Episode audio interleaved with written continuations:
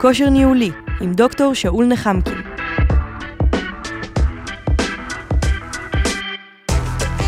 והפעם, אחריות וחשיבה תכליתית.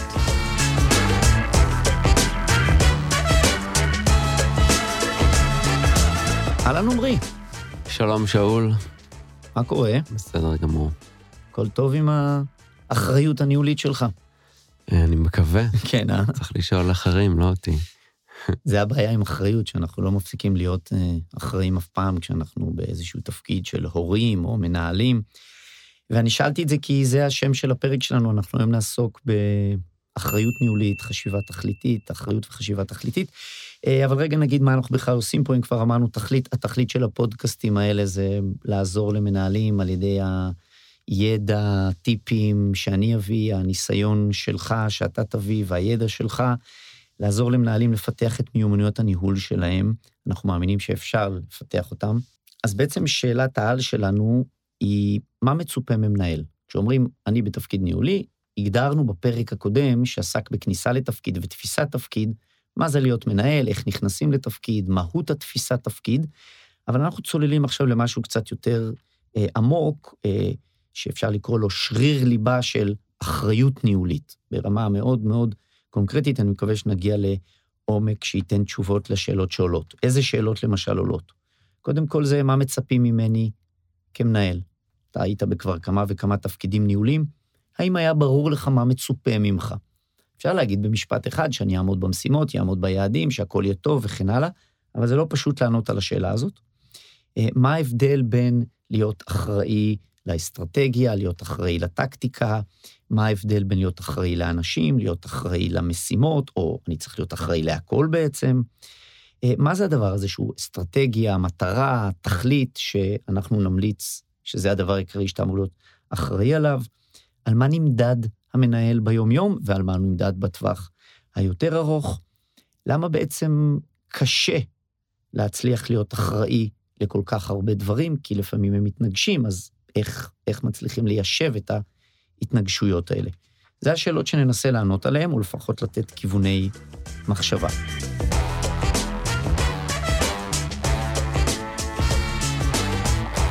בואו נתחיל בשאלה, מהות האחריות של המנהל, או בשאלה הרבה יותר פשוטה, מה מצופה ממנהל?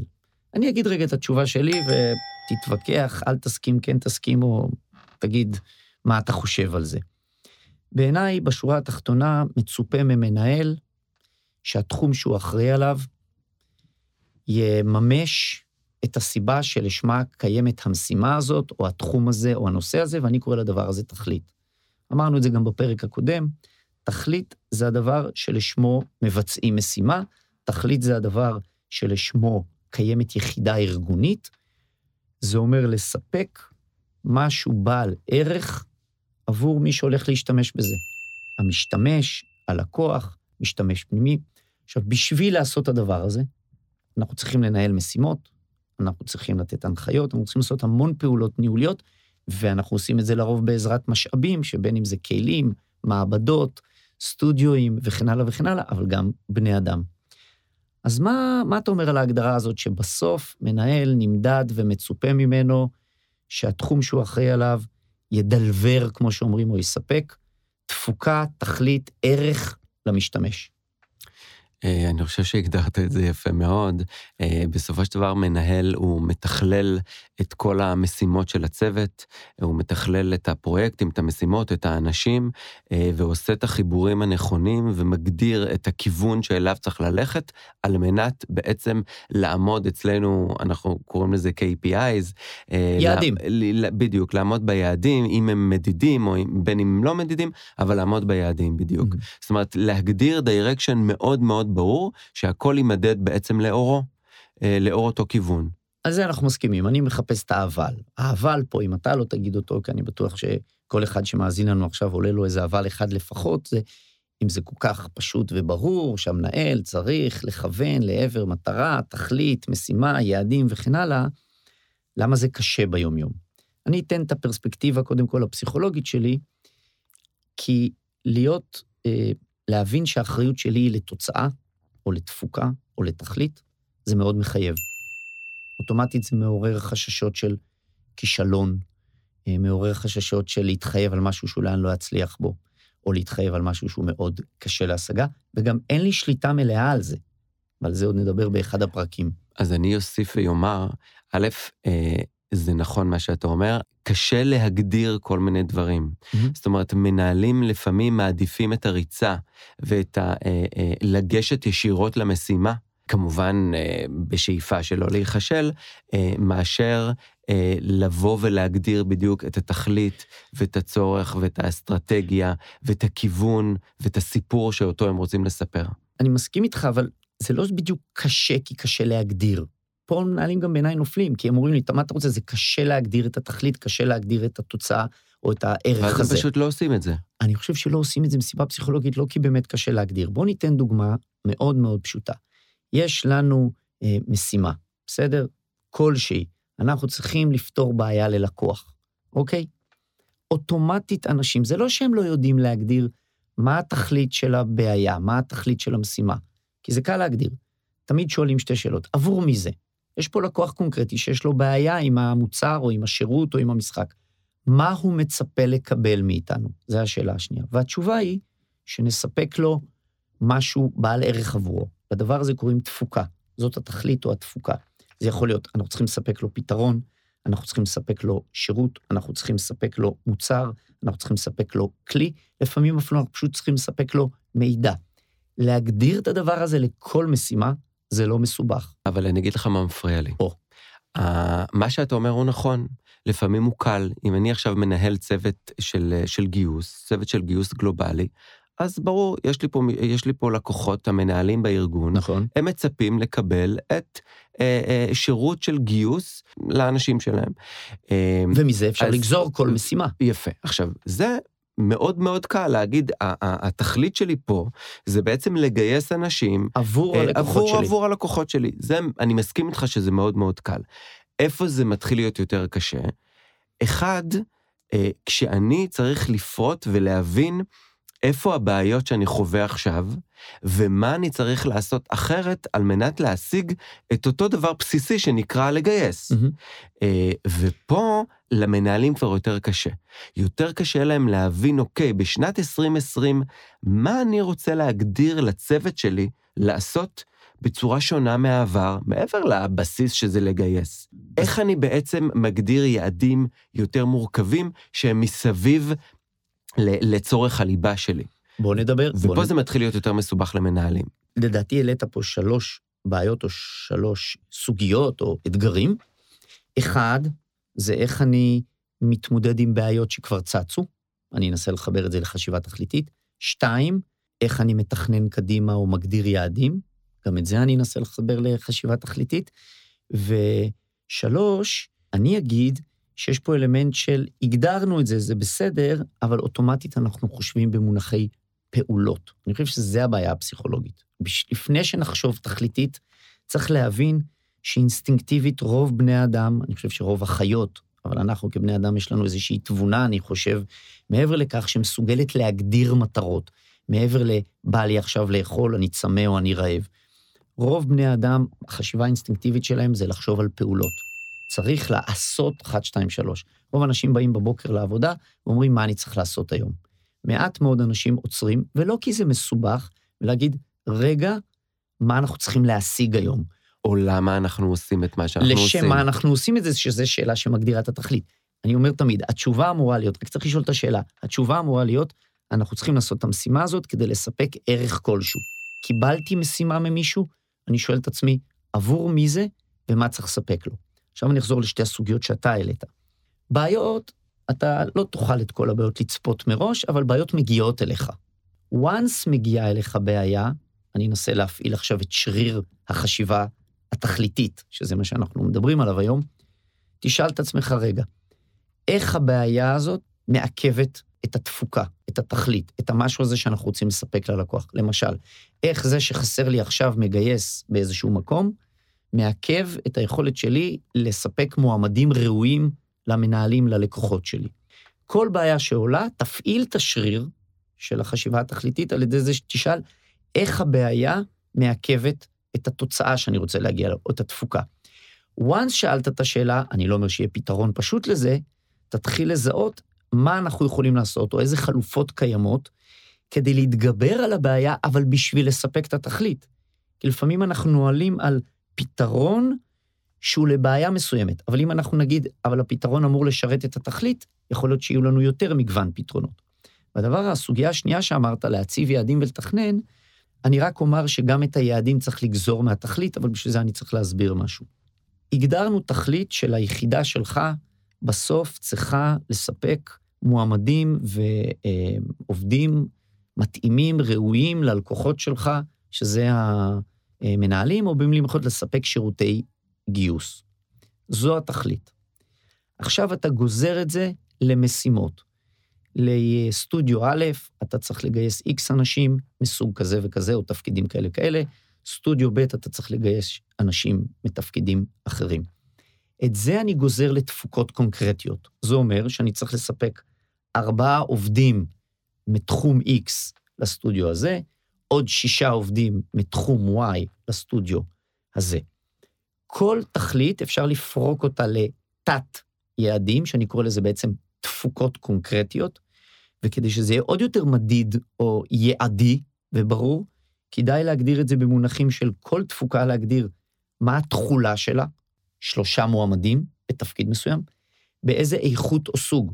מועמדים שיש להם ניסיון כזה וכזה וכן הלאה, ועד מתי צריך לספק את זה. ככה אני גוזר יעדים, והשתמשתי בשריר של החשיבה התכליתית. קודם הגדרתי מה התכלית, לספק שירותי גיוס, גזרתי את זה למשימות או תת-תפוקות, וכל תפוקה הגדרתי ברמה של מה התכולה שלה, מה האיכות ועד מתי. עכשיו, זה בעיניי היחס בין תכלית ליעדים או לתפוקות או לתת-משימות. ואני עדיין אומר שהקושי פה הוא יותר קושי פסיכולוגי מאשר קושי טכני או הגדרתי או כזה או אחר. מה אתה אומר? אז אתה ככה מסתכל עליי ומחבר את זה למציאות, ובטח אומר, זה לא כזה פשוט. כן, כי זה נכון שיש איזשהו קושי פסיכולוגי, אני, אה, הוא תמיד קיים, הפחד מלהיכשל, או הפחד מאיך ליישם את מה שהרגע הגדרתי, זה נכון, אבל לתחושתי, אה, מנהלים אה, בפועל, הרבה יותר קל להם אה, אה, לבצע פעולות טקטיות. נכון. אה, מאשר באמת להבין איפה הם צריכים להיות, מה הם צריכים לעשות, ולזהות את מה לא עובד עכשיו, ואיך הם יכולים לתקן את זה, או, או, או לבנות את זה בעתיד. אני לא בטוח שזה נובע מפחד. לא. אני, אני, אני, אני חושב שיכול להיות שזה נובע בגלל אה, שלפעמים אתה צריך להיות מאוד אה, מתודולוגי ומאוד מאורגן במחשבות שלך כדי לזהות בדיוק איפה אתה צריך להיות ו- ואיפה נכון שתהיה. תראה, מה, מה שעשית עכשיו זה מודעות עצמית. דיברנו על זה בפרק המבוא, שחלק מלחזק שרירים ניהוליים זה קודם כל להיות מודע לזה שיש שריר כזה, להיות מודע לזה שאולי השריר הזה קצת מנוון. אני חושב שמה שתיארת כרגע זה מודעות עצמית לכך שמנהל או מנהלים השריר של החשיבה התכליתית שלהם, שעל זה אנחנו מדברים היום, הוא קצת מנוון, הוא לא אינסטינקטיבי, הוא לא טבעי. איך אנחנו יכולים לעזור להם? בזה שאנחנו קודם כל נותנים שם לשריר. אתה יודע שיש לך שריר, תראה, אתה הולך כבר הרבה שנים, נכון? כך יצא. אתה יודע לתת שמות לכל השרירים שיש לך ברגליים, או בגב, כשאתה הולך? אתה לא יודע. אתה עושה דברים באופן טבעי ובאינסטינקטיבי. אבל שפתאום אתה מרגיש איזשהו כאב קטן, או אתה מרגיש שאתה מתקדם יותר לאט, אתה פתאום מתחיל להיות מודע שהכאב בא מאיזה אזור מסוים ברגל, ואתה אומר, אוקיי, זה השריר הדו-ראשי. קודם כל נתת לו שם, אז עכשיו אפשר ללכת לרופא ולהגיד, כואב לי השריר הדו-ראשי. אתה מזהה בעצם שמשהו לא בסדר כשיש בעיה, שכבר משהו מתחיל לצוף. אה, בשביל זה אתה חייב לשים לב לבעיות, אבל אתה גם חייב לשים לב ולתת שמות לשרירים. אז בוא ניתן שם לשריר הזה, כבר הזכרנו אותו הרבה פעמים, חשיבה תכליתית. עכשיו, once נתתי לו שם, ואני אומר לעצמי, כן, אבל זה לא טבעי, ככה זה לא במציאות, זה בתיאוריה. זה לא כי זה לא הגיוני, כי הרי אני בטוח שכל מה שאמרנו עכשיו, כל מי ששמע אותנו אמר, נשמע מאוד הגיוני, אז למה זה לא ככה במציאות? כי כמו ששרירים צריך לפעמים לחזק בצורה מלאכותית, גם שרירים קוגניטיביים צריך לחזק בצורה מלאכותית. נתנו לו שם, חשיבה תכליתית, בוא תנסה לשים לב שכל פעם שאתה מקבל החלטה, שזה המהות של חשיבה תכליתית, תעצור רגע ותגיד, למרות שאני כבר רוצה להחליט מה לעשות, שזה חשיבה פעולתית, רגע, מה התכלית? לשם מה אנחנו עושים את זה? או מה התפוקה שאני צריך לספק? אוקיי, עכשיו בואו נקבל החלטה בין שתי חלופות. כשאתה עושה סדר עדיפויות. יש לך עומס, אתה באת היום, יש לך אין סוף משימות, מיילים, אני לא יודע מה עוד. כמעט כולנו מתנפלים על זה ומתחילים לתקתק על זה ומנסים לתקתק את זה הכי מהר. רובנו שואלים את עצמנו את השאלה, מה אני יכול לנקות הכי מהר, שזה חשיבה פעולתית. מעט או לא מספיק מנהלים משתמשים כרגע בשריר המנוון שנקרא חשיבה תכליתית, מה מתוך ערימת הדברים שיש לי על השולחן יקדם את התכלית או את התפוקות שאני צריך לעמוד בהן הכי טוב. עוד דוגמה לחשיבה או שימוש בשריר הזה, אני צריך לעשות פעולה. כמה פעמים היית צריך לשכנע את המנהלים שלך לאשר לך משהו? קרה לך? בוודאי. כל יום.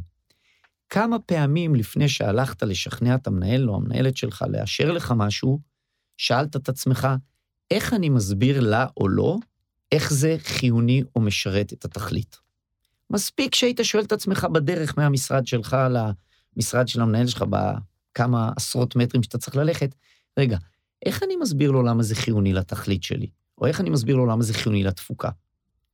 כבר אתה עושה עכשיו מה שאני קורא חשיבה תכליתית, משתמש בשריר הזה. עוד דוגמה, למשל, אני רוצה להניע עובד. כמה פעמים אנחנו יודעים שאנחנו מטילים על אנשים משימות מבאסות, משעממות, אוקיי? אנחנו מתחילים להסביר שחייבים לעשות את זה, אין ברירה, ואנחנו מתחילים להסביר לו איך לעשות את זה, ואנחנו חושבים איך נראה לו שזה לא כזה נורא, וזה לוקח מעט זמן, ואולי נציע לו עזרה וכן הלאה. כמה פעמים לפני שהטלנו את המשימה המשעממת הזאת, עצרנו והפעלנו את השריר של חשיבה תכליתית ואמרנו, רגע, אולי אני אתחיל מזה שאני אסביר לו לשם מה בכלל צריך לעשות את הדבר הזה. כי זה דבר אחד להגיד למישהו, לך, צריך לבדוק עכשיו את המספרים לקראת שנה הבאה, לבין להגיד, תראה, כדי שנוכל לקבל החלטות מושכלות לפלנינג של תחילת שנה, צריך לבדוק או לראות אם המספרים של שנה שעברה מסתדרים. זאת אומרת, האחריות שאני מטיל עליך, ועוד נדבר על האצלת אחריות באחד הפרקים, האחריות שאני מטיל עליך היא דרך התכלית. אני חושב שפרקטית, אמ, יש משהו מאוד גדול במילה תכלית. אני לא חושב שזו מילה כזאת שגורה בקרב מנהלים. בוא נדבר אז תפוקה. קודם כל שווה בדיוק, שווה תוצאה. לדבר על פרפס, מטרה, תפוקה, משימה. וכולי. אתה בעצם אומר, חברים, קודם כל תגדירו בשביל מה אתם פה. זה אחד. שתיים, תגדירו אה, לאן אתם רוצים להגיע. מה בעצם המטרות שלכם. נכון? שלוש, תוודאו שכל המשימות שאתם עושים ביום-יום משרתות בעצם את הכיוון שאתם רוצים להגיע אליהם. בול. ואז ברגע שאתם מבינים שזה משרת אתכם ואת הכיוון שאתם רוצים להגיע, ואתם מבינים לשם מה אתם עושים את המשימה, תעשו את המשימה, וכל הזמן תוודאו שאתם בעצם לפי הכיוון אותו אתם הגדרתם, אתם ובעצם הצוות שלכם. נכון מאוד. אתה כרגע סיכמת את הפרק הקודם שלנו, שדיבר על הכניסה לתפקיד ועל תפיסת תפקיד. ועכשיו אנחנו כבר צוללים יותר לעומק, כי כל מה שאמרת הוא נכון, אבל גם ברמה הכי הכי אטרקטיבית, ברמת משימה. כן, ברמת משימה ברמת לגמרי. משימה היום בבוקר, אפילו כן. מייל שאני עונה למישהו. מישהו שאל אותי שאלה במייל. לפני שאני עונה לו, כי אינסטינקטיבית כבר יש לי תשובה. אני שואל את עצמי, מה מטרת המייל הזה? המייל, לא מטרת החיים. מה מטרת המייל הזה? מה אני מנסה להשיג במייל הזה? זה נקרא חשיבה תכליתית. אני מטיל על מישהו משימה, מקבל ממישהו משימה, עזוב, מנחיתים עליי עכשיו משהו. לך תעשה. לרוב אומרים, לך תטפל ב, תעשה ב. תפעיל את השריר של חשיבה תכליתית דרך זה שתשאל מה אנחנו צריכים לספק פה. או אפילו שאלה פשוטה, תגיד, עבור מי זה? אני חושב שכל מה ש, שנאמר כאן בשיחה שלנו הוא קריטי בעולם שבו אנחנו באמת אה, חיים בעולם של ריבוי משימות, בטח. בעולם כל כך דינמי, אה, יש הרבה מאוד בלת"מים, דברים לא צפויים שבאים ונכנסים, מהמם. ואז זה מחייב אותנו כל הזמן לקייל ולברר שאנחנו נמצאים בכיוון הנכון, נכון. כי אחרת בעצם נקרוס מריבוי של משימות. נכון. אני תמיד אומר אה, אה, למנהלים שאני עובד איתם, ובעולם של ריבוי משימות, אנחנו חייבים להיות מפוקסים, ממוקדים, כי אחרת אה, תפסת מרובה, לא תפסת דבר. בעיניי ממוקדים, או בתכלית, ואם זו מילה גדולה מדי, ממוקדים בתפוקה, בתוצאה שאנחנו רוצים להשיג. והתוצאה הזאת, היא תמיד צריכה להיות משהו בעל ערך עבור מי שמשתמש בו, בדבר הזה, או במה שאנחנו מנסים לספק. זה בעיניי התפוקה או התכלית. דיברנו עכשיו בדקות האחרונות על חשיבה תכליתית, אני רוצה להגיד משהו על אחריות לתכלית. זה, זה תת שריר כזה, אחריות, חשיבה של אחריות לתכלית. בעצם, אמרנו את זה גם בפרק הקודם של כניסה לתפקיד או תפיסת תפקיד, אנחנו בסוף אחראים שהצוות שלנו, או התחום שאני אחראי עליו, ידלבר את מה שהוא צריך לדלבר לשביעות רצון הלקוחות. יש בזה משהו מאוד מלחיץ. אמרת, לא תמיד זה פחד, אבל לפעמים זה חשש מכישלון, או זה נורא מחייב. יש בזה גם משהו לפעמים קצת מנוכר, אם אני כל הזמן, אתה אומר לצוות שלך, תהיו ממוקדים, תהיו ממוקדים, ברור שזה מה שאתה צריך לעשות, אבל לפעמים זה גם מעורר איזושהי תחושה של, זה נורא מנוכר, זה נורא קר, מה, אנחנו פה רק בשביל לעבוד? אנחנו פה רק בשביל אה, לספק את השביעות רצון הלקוחות שלנו? אז קודם כל לא נעים לי להגיד, כן, כן, וכשזה מתנגש עם האנשים, שבסוף אנחנו גם אחראים לאנשים, בואו לא נשכח. אני המון פעמים מציע למנהלים לראות שאפשר כמעט תמיד למצוא איזושהי הלימה בין לקדם את התפוקה או את המשימה או את התכלית, וגם לדאוג לטובת העובדים. אבל בואו נראה איפה זה מתנגש. צריך עכשיו לסיים משימה כי איזה לקוח מחכה לתשובה או לפתרון. אבל הגיעה שעה מאוחרת, ומה לעשות שהמשימה נחתה עלינו מאוחר. אוטומטית זה קונפליקט. מה עושים עכשיו? יש מנהלים מצד אחד, ונדבר על זה באחד הפרקים, מאוד משימתיים, סמכותיים, שאומרים, אין מה לעשות, נשארים עד מאוחר, צריך לפתור את הבעיה ללקוח. יש מנהלים מאוד עדינים, מאוד רגישים, אה, היחסי אנוש זה הדבר המרכזי, יגידו, אה, לא, אדם צריך לצאת הביתה, יש לו תוכניות, כבר עבדנו הרבה שעות, וכן הלאה. אני חושב אפשר לחבר. כן, א', נכון שצריך לחבר, אני חושב שהמציאות תכתיב את דרך הפתרון. אה, אם המציאות היא קשיחה ואין מה לעשות, אז מוצאים פתרון עכשיו, גם אם זה... אבל מה זה המציאות? זה אתה שם בפנים בתור מנהל, זה אתה זה שמחליט. כן, אבל... אתה מביא את עצמך לשם. אם צריך להיות משהו מוכן תוך שעה, אז, אז העובד יצטרך לעשות את מה שהוא עושה. נכון, אבל אם הוא היה חולה, אני סתם... אז מוצאים אלטרנטיבה. אבל נכון. מה יעזור לך למצוא אלטרנטיבה? אז אני חושב שהמנהל, בסופו של דבר, תפקידו למצוא אלטרנטיבות, להבין אל מול כל מה שיש לפניו, גם מבחינת משימות וגם מבחינת בני אדם, למצוא, למצוא את הדרך הנכונה כדי להשיג את התפוקה הרלוונטית. ומה זה הנכונה? אם הוא יגיד לעצמו, עוד פעם, אני, יש לי פה אחריות בסוף לתכלית, אבל גם לאנשים שאני מנהל אותם. לא חייב להיות כזאת התנגשות. מספיק שהבן אדם צריך לצאת הביתה, אני אתן פה טיפ מאוד קטן. אני אומר לו, תקשיב, קודם כל אתה צריך לצאת הביתה וזה בסדר, אבל אני רק רוצה רגע להזכיר לך, יש לקוח שמחכה, אנחנו צריכים לתת לו איזה פתרון. בוא נחשוב ביחד, ביחד, כי גם לעובד יש פה איזושהי אחריות, איך אנחנו נותנים ללקוח איזשהו פתרון, גם אם זה פתרון זמני להיום, משהו, כן? ואתה עדיין יכול ללכת הביתה. בוא נמצא פה איזה חלופה. מה עזר לי לבחור את החלופה הנכונה, כמו שאמרת? שהזכרתי לעצמי שאני גם אחראי לספק תפוקה, או פתרון, או מוצר, או מה שזה לא יהיה, למשתמש או ללקוח, אבל אני גם אחראי על האנשים. וגם לאנשים אפשר להבהיר את זה. בסוף אנחנו צריכים לעשות משהו בעל ערך, ש- שהלקוחות יהיו מרוצים. אבל אנחנו צריכים גם לדאוג ל-well-being שלנו לאורך זמן, כי אם לאורך זמן לא נדאג לאנשים, בסוף לא יהיו תפוקות, כי לא יהיה מי שיעשה את העבודה. ואם נחשוב רק על התפוקות, לא יהיו פה אנשים, כי אף אחד לא ירצה לעבוד פה. נכון, ולכן אני חושב שבסופו של דבר אה, מנהלים צריכים כל הזמן, קודם כל, אה, לדאוג להתפתחות של העובדים שלהם. Mm-hmm. זאת אומרת, התפתחות מקצועית, אה, הגשמת, הגשמת הכיוונים המקצועיים mm-hmm. שלהם והשאיפות של העובדים, mm-hmm. הם צריכים לראות את העובד וכל הזמן לוודא שהעובד בעצם נמצא בנתיב קריירה שבעצם מתאים לו. מתאים לו וגם משרת לאורך זמן. את התכלית של היחידה הארגונית. בוודאי, אה, אה, צריכה להיות הלימה בין שני הדברים. אה, אבל אם אני יודע שבמקביל לעשיית המשימה ולעמידה במטרות שלי, אני גם מפתח את העובד שלי, ואני גם חי ועושה לו sensing ומוודא שזה הולם את ההתקדמות המקצועית שלו ואת השאיפות שלו מבחינת קריירה, אני יודע שאני נמצא במקום טוב. ברגע שאני אזהה שהעובד שלי מתחיל אה, למצות, או מתחיל להישחק, או מתחיל לחשוב על הדבר הבא, אני צריך להתעסק בזה, לא לטמון את הראש בחול ולוודא שאני כבר מתחיל להכין את עצמי ואותו לשלב הבא שלו. נכון. אתה פתחת פה דלת מאוד מאוד גדולה, היה לנו פרק שלם על הנושא של העצמת אנשים, אבל המילה בעיניי החשובה, ככה שאני לוקח ממה שאמרת, זה הלימה. גם כשיש משימה נקודתית וגם בלונג רן, כשאנחנו מדברים על משימות ועל פיתוח אנשים, זה במסגרת אחריותו של המנהל לחפש את ההלימה. אוקיי? לחפש את האזורים שבהם זה גם משרת את התכלית וגם משרת את האנשים. אני רוצה לתת עוד שני טיפים לקראת סיום. כשחושבים הרבה על חשיבה תכליתית או על אחריות התכלית, יש משהו מלחיץ.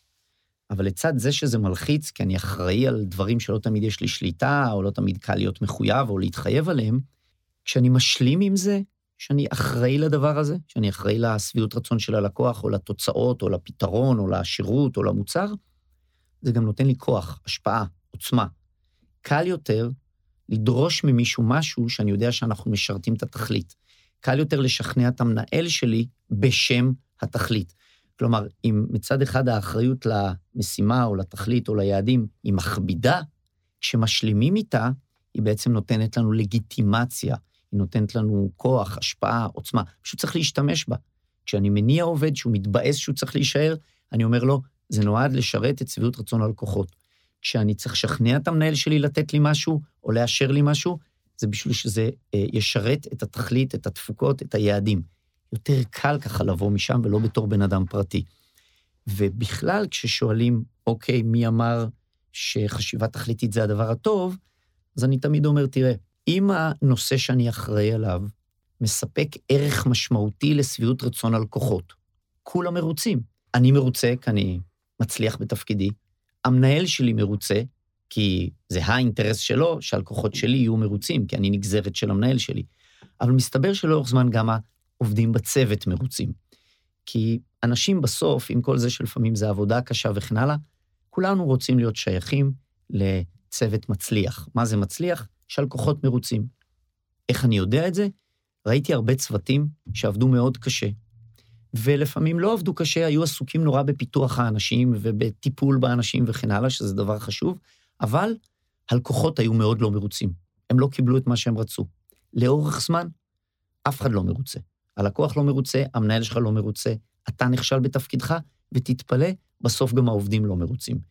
אתה יכול לתת לעובדים את התנאים הכי טובים בעולם. אף אחד לא רוצה להיות שייך לצוות לוזר. כולם בסופו של דבר רוצים להיות חלק ממערכת מסודרת, חלק ממערכת מוגדרת. יש אנשים שנהנים דווקא מהבלגן, אבל בגדול, כדי לעמוד במשימות, בסופו של דבר צריך סדר וארגון, נכון. ולפעול בתוך מסגרת שהיא מאורגנת. גם האנשים שנהנים מבלגן, קשה להם לאורך זמן לעבוד במציאות שהם מרגישים שהם עושים משהו שאין לו משמעות, שלא יוצא ממנו כלום. עובדים, עובדים, עובדים, בסדר או בבלגן, אבל לא יוצא מזה כלום, אין שום ערך למה שאנחנו עושים, הלקוחות לא רוצים לאכול את זה, הם לא רוצים להשתמש בזה. זה מבאס את כולם. דרך אגב, גם זה מפתח שחיקה ומרמור, וגם אם אתה תיתן לאנשים את המשכורת הכי טובה בעולם ואת התנאים הכי טובים, לאורך זמן הם יתבאסו מזה. יש לי מטאפורה בזה שאני אומר שאנשים לא מעריכים מספיק את הרצון של אנשים לעשות משהו משמעותי. אם אני לוקח בן אדם שהוא אומן, ואפילו נגיד לא קל לו להתפרנס מאומנותו, אבל הוא אוהב את זה מאוד, ואני מציע לו את ההצעה הבאה. אני אתן לך משכורת מובטחת קבועה, תנאים טובים, מטבח מפנק כמו שיש בחברות טכנולוגיה כאלה או אחרות, בלי להזכיר שמות, אבל תבטיח לי שאת כל מה שאתה תצייר, אתה עובד אצלי, את כל מה שאתה תצייר ותעשה ותפסל ותיצור בשנה הקרובה, שאני משלם עליה, אני לוקח ושורף וגורס. אתה קונה את העסקה הזאת? מה אכפת לך? משכורת טובה, תנאים טובים, הכל. יש מעט מאוד אנשים שיקנו את העסקה הזאת.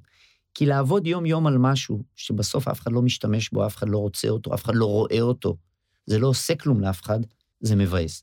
לכן בתור מנהל, בשורה התחתונה, אתה תמיד צריך לחשוב על התכלית, מה הערך שאנחנו מנסים לספק, לשם מה אנחנו עושים את מה שאנחנו עושים, ולחפש את ההלימה בין איך מקדמים את התכלית הזאת, תוך דאגה לאנשים, להון האנושי, שהוא הדבר כנראה הכי חשוב בארגון. אז בואו אה, נסכם לנו את הפרק.